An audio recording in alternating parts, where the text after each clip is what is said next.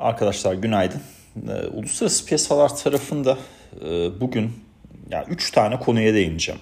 Ya bence bu kısa vadeli fiyatlamalarda ciddi kafa karışıklığı yaratıyor. Orta uzun vadede ise daha böyle belirgin bir yapıda.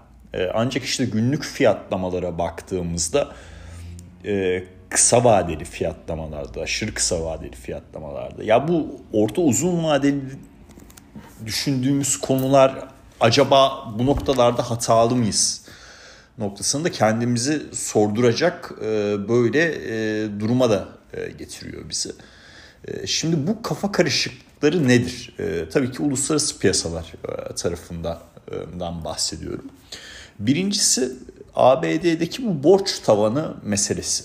Yani burada bir haber ajansı gibi tek tek olayları sıralayabilirim. İşte Kevin McCarthy ile Biden görüştü. Biden G7 toplantısı sonrası 2 tane ziyaretini iptal etti. Daha sonra açıklamalar geldi vesaire. Buna zaten ulaşırsınız. Hani genel yapıyı anlatmak gerekirse borç tavanı konusu özünde ilk noktada hazineyi birebir etkileyen bir durum. Ve Yalın'ın da tüyleri diken diken oluyor. Sene başından beri. Sırf Ocak ayından beri hem Beyaz Saray'a hem Kongre'ye 3 tane mektup yazdı. En sonuncusu 15 Mayıs tarihindeydi. Ve bu olayın çözülmediği takdirde katastrofik sonuçlara neden olabileceğini söylüyor. Şimdi bunu bir açalım. Yani katastrofik sonuç nedir? Şimdi bütün finans dünyası ve aslında daha geniş çerçevede baktığımızda kapitalizmin oturduğu temel risksiz bir getiri bazında kabul edilen bir enstrüman üzerine inşa ediliyor. Yani siz bir şirket değerlemesi yaptığınızda veya X bir nakit akışını öngörmeye çalıştığınızda, onun şimdiki zamanındaki değerini anlamaya çalıştığınızda, işte paranın zaman değeri diyelim, bir kullanmanız gereken risksiz bir getiri var, bir faiz bulmanız lazım. Ki bu risksiz faize idiosantrak dediğimiz, söyleyemedim şu anda kusura bakmayın, sabah erken yaptığım şeylerde bazen böyle İngilizce bir de zor kelime seçtim. Aklınıza farklı bir şey gelmiş olabilir ama kendi level'larımın üzerinde bir kelimeyle şu anda konuya girdim. Yani daha böyle şirket özelinde risk, ülke özelinde risk vesaire dediğimiz, yani o birime bağlı özel risk bu risksiz faiz oranının üzerine eklenerek özünde total bir iskonto oranı ve işte alınması gereken faiz oranı ortaya çıkıyor. Hatta ülkelerin CDS'lerine falan bakılmasının da bir sebebi bu. Yani tahvil getirileriyle mesela CDS getirilerinin hareketlerindeki büyük farklılıkların olması vesaire, bunlar hep böyle tartışılıyor özünde. Zaman zaman farklı ülkelerde.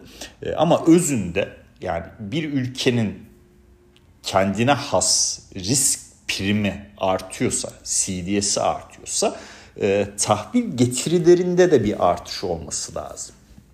Çünkü neden? Risksiz faiz üzerine işte bir prim ekliyorsunuz siz ve total faize ulaşıyorsunuz. Tabii burada tartışma da yapılabilir. Burası yani CDS mi doğrudur, diğeri mi doğrudur, hangisi doğrudur falan.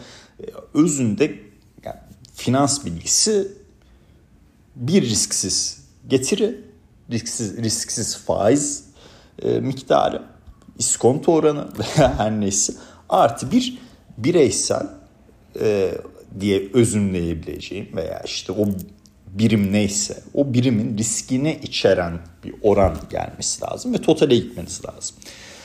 Şimdi buradaki konuşulan kavram da şu: borç tavanı konusu çözülemediği takdirde o zaman bütün finans dünyasının temelini oluşturan o risksiz faiz enstrümanı, buna ne deniyor? Mesela ABD 10 yıllık getirisi, örnek veriyorum genelde kullanılan. bu şekilde alınması mı gerekir? Yani çok ciddi aslında sistemi temelden sarsan bir durum özünde. Dolayısıyla bu borç tavanına bu şekilde odaklanmak lazım. Sadece işte Amerika'nın yükümlülüğünü yerine getirip getirememesi noktası değil. Bütün finansal sistemi özünde etkileyebilecek bir yapı.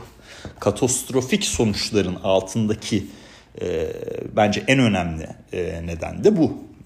Yani söylenmesinin nedeni de bu. Bu borç tavanı konusunda akıl ve mantık bir noktada anlaşmaları gerektiğini söylüyor. Ama burada diyelim ki bir türlü orta yol bulamıyorlar. En kötü ihtimal Eylül'e erteleyerek veya daha farklı bir aya erteleyecek kadar bir tavanı arttırarak özünde bu diyaloglara devam etmeleri gerekiyor. Yani sonuçta birdenbire masadan kalkılması vesaire bu hiç doğru bir etki yaratmaz diye düşünüyorum. Burada kısa vadede soru işaretleri oluşuyor piyasada, fiyatlamaları etkiliyor. Ama orta uzun vadede yani bütün fiyatlamaların yapıldığı risksiz faiz enstrümanının riskli bir konuma geçeceği bir dünyaya gireceğimizi ben zannetmiyorum. Dolayısıyla buradaki düşünce bu. İkinci nokta Çin büyümesi. Şimdi burada iki tane konuyu anlamak lazım. Birincisi Çin büyümesi gerçekten kötü mü? Yoksa piyasa çok beklenti olarak yüksekti ve gelen rakamlardan tatmin olamıyor mu?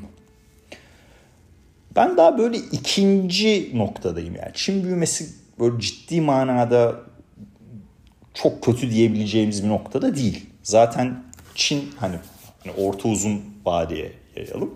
Ne yapmaya çalışıyor özünde? İç tüketim ağırlıklı bir büyüme modeline geçmeye çalışıyor. Şimdi bunu yaparken tabii ki endüstriye, üretimde veya işte sabit yatırımlarda bir miktar kan kaybı olacak. Güç kaybı olacak. Kan kaybı demeyeyim de kelimeleri düzgün seçeyim. Bir miktar olacak. Ama burada gerçekten işte endüstriyel metallere veya petrol tarafına baktığımızda arz talep dengesinde yani önemli raporlardan çok daha farklılaşan bir yapıya mı gidiyor? Ben çok düşünmüyorum. Yani OPEC raporunu okudum petrolle ilgili. Çin tarafında aylık yani Mayıs ayı OPEC raporu Çin tarafında petrol talebinin arttırdığına işaret ediyor. Dün Uluslararası Enerji Ajansı'nın raporunu okudum. Yılın ikinci yarısı petrol talebinin artacağını belirtiyor global bazda. Çin tarafında bullish, hatta Mart ayında rekor talep geldiğini belirtiyor. Şimdi bu yapıda ben açıkçası hatta Uluslararası Enerji Ajansı'nın raporunda piyasa fiyatlamasıyla kendi öngörüleri arasındaki ayrışmaya bile değinilmiş.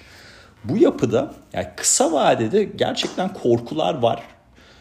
Belki işte borç tavanı nedenli enteresan bir işte siyah kuğu olayı düşünülüyor veya işte Çin büyümesi tarafında Çin ekonomisi tarafında belki de şu anda piyasanın odak noktası olmayan ama birdenbire böyle karşımıza gelebilecek işte nasıl işte gayrimenkul tarafında ara böyle enteresan haberler görüyoruz o taraftaki durumlarla ilgili. Belki öyle bir şey düşünülüyor veya daha işte enformasyonu daha fazla alabilen kişiler bununla ilgili fiyatlama yapmaya çalışıyor. Bilmiyorum o konuyu ama benim gördüğüm kısa vadede bir böyle sanki negatif bir durum var gibi gözüküyor Çin büyümesiyle ilgili. Ama kurumların mesela 2023 sonu büyüme beklentilerine baktığım zaman tamam bazı kurumlar aşağı revizyon yaptı ama gene de rakam olarak nominal tarafta rakam olarak hatta reel tarafta da büyüme bazında rakam olarak iyi noktalar gözüküyor. Dolayısıyla gene kısa vadeli soru işaretleri orta uzun vadede aslında çok ciddi büyük bir problem yok gibi gözüküyor. Keza mesela Birleşmiş Milletler global büyümesinin öngörüsünü yükseltti dün. Yani ABD ekonomisinin biz yıl sonuna doğru ufak bir resesyona girebileceğinden bahsediyoruz. Ve hafif bir resesyon diyeyim, ufak da enteresan bir tabir oldu. Hafif bir resesyona girebileceğinden bahsediyoruz ama global ekonomi resesyona girecek noktası bence çok iddialı bir şey. Yani Avrupa Komisyonu'nun işte Avrupa büyümesiyle ilgili yaptığı revizyonlara falan baktığımızda yani bu hani Çin'le Avrupa ciddi bir problem, çok büyük bir problem yaşamadan global bir kriz gelebilir mi? Onu hani büyüme bazında onu öngörmek tabii kolay değil. Olasılığı bence düşük. Tabii yani gidip belki Almanya endüstriyel üretimine bakıp ya işte Almanya'da işler çok kötü gidiyor vesaire diye düşünüp Avrupa'nın ekonomik tahminleri tutmayacak, çok daha kötü olacak diye bir yorum geliyorsa veya Çin büyümesiyle ilgili 2023-2024 beklentilerinde analistler büyük yanılıyor noktası geliyorsa olamayacak da bir şey değil tabii. Ona da bir şey diyemem özünde ama şu anki görünüm en azından profesyonel dünyada böyle bir şeyin çok olmayacağı yönünde. Üçüncü kafa karıştıran taraf Fed'in Haziran ayı toplantısı. Şimdi kısa vadede Haziran ayı ile ilgili Fed üyelerinden yani bir gün öyle bir gün böyle yorumlar almaya başladık. Yani işte daha toplantıya kadar çok veri alacağız, işte kararımız net değil vesaire.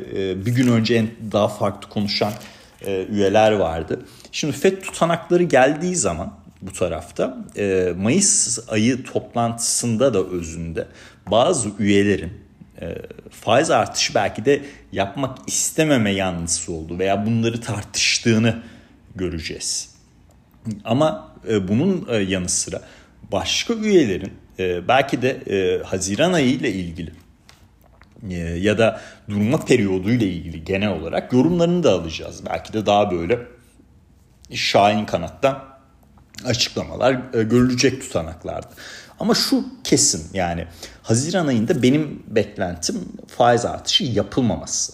Ama bu beklentimde yanılma durumumda olabilir tabii normal olarak. Yani Fed üyelerinin daha çok veri göreceğiz. Yani toplu bir ay kalmış şurada. Yani görülecek veriler de TÜFE verisi, PC verisi, tarım dışı istihdam verisi. Yani hani bir veriye göre çok şey değişmiyor. Her neyse veya bir veri setine göre yani bir aya göre tak diye bir karar vermek genel trendi anlamak lazım burada.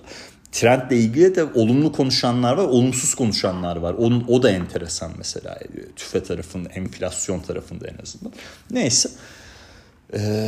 Mesela üyelerin böyle açıklamalar yaptığı bir ortamda ben görüşümü koruyorum. Yani kredi koşulları nedeniyle görüşümü koruyorum. O taraf önemli olacak. İzleyeceğiz. Ama hani Haziran ayında yanılsam bile özünde hani orta uzun vadede Fed'in duraksama periyoduna gireceği aşikar bir durum. Yani Haziran ayında ufak kapıyı açık bıraktı. Gerekirse içeri girerim diye ama girdiği takdirde dahi ben daha sonra kapatacağını düşünüyorum.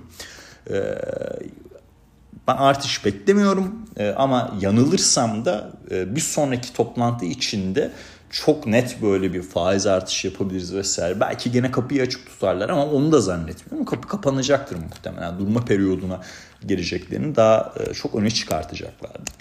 Dolayısıyla FED Haziran ayı toplantısı ile ilgili olarak böyle bir belirsizlik var. Şimdi bu üç konuyu kafa karıştıran bu üç konuyu düşündüğümüz zaman fiyatlamaları da biraz daha iyi anlayabiliyoruz. Mesela dün altın fiyatlaması pataküte aşağı gitti. 2000'in aşağısına indi. İşte 1990'ın aşağısına indi.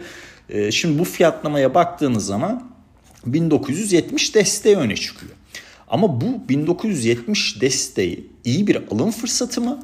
Yoksa burada düzeltme süreci yani işte bir önceki şeylerde de bahsetmiştim mesela değerli metallerde düzeltme süreci diye tekrardan bu gündeme geliyor. Şimdi benim eğer düşüncem Haziran ayı toplantısı bazında doğru çıkarsa çok iyi bir alım fırsatı. Ama eğer doğru çıkmazsa biraz daha satışlar devam edebilir özünde. Diğer tarafta ama şu konu değişmeyecek yani.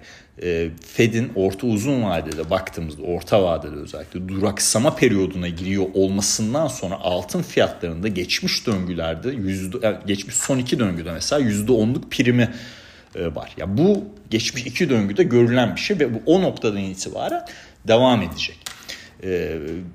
Fiyatlamalarda mesela ayrışan bir nokta, altını Fed korkuları nedeniyle belki bir miktar satıyorlar. Diğer taraftan faiz artışı olasılıklarına dair %15'in üzerinde bir rakam görmedim ben Haziran ayına dair. Dolayısıyla o tarafı çok fiyatlamıyorlar.